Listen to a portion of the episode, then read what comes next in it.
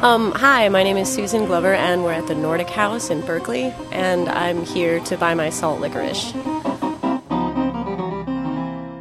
Salt licorice, yes, salt licorice. The Fanatics for salt licorice. We love them. We love they're they're a kind of their own. Let me tell you that much. Uh, salt licorice is it's black licorice, but it's extremely strong. If you've never tasted it before, it tastes really nasty because it's just so overwhelming.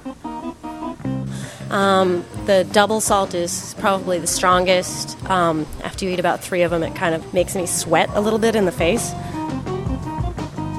You can't think of red vines as licorice. You know, red vines is that's red.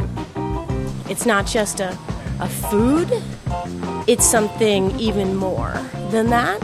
It causes a real reaction throughout the body and kind of in your brain too. It puts you in a very special place. Licorice is enhanced with salt and uh, salmiak. And I never really tell people what salmiak is just because I don't want to let them know.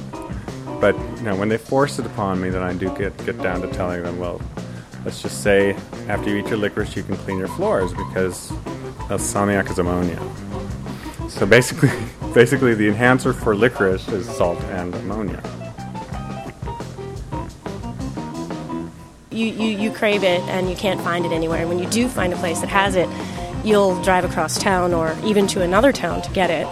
Everybody has stories about calling friends up who are coming over from Denmark and just basically having a s- suitcase full of licorice. So, yeah, it's hard to find because um, not many um, people in America really like it. One of the parts of the love about it is that when you share the licorice with friends, um, you know they're only going to try it once and that's going to be it.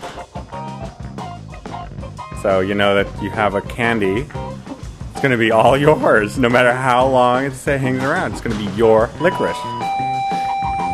It's a paranoia kind of. You run out of licorice, you get really paranoid that, that no one, there's not going to be any around anymore. It's really.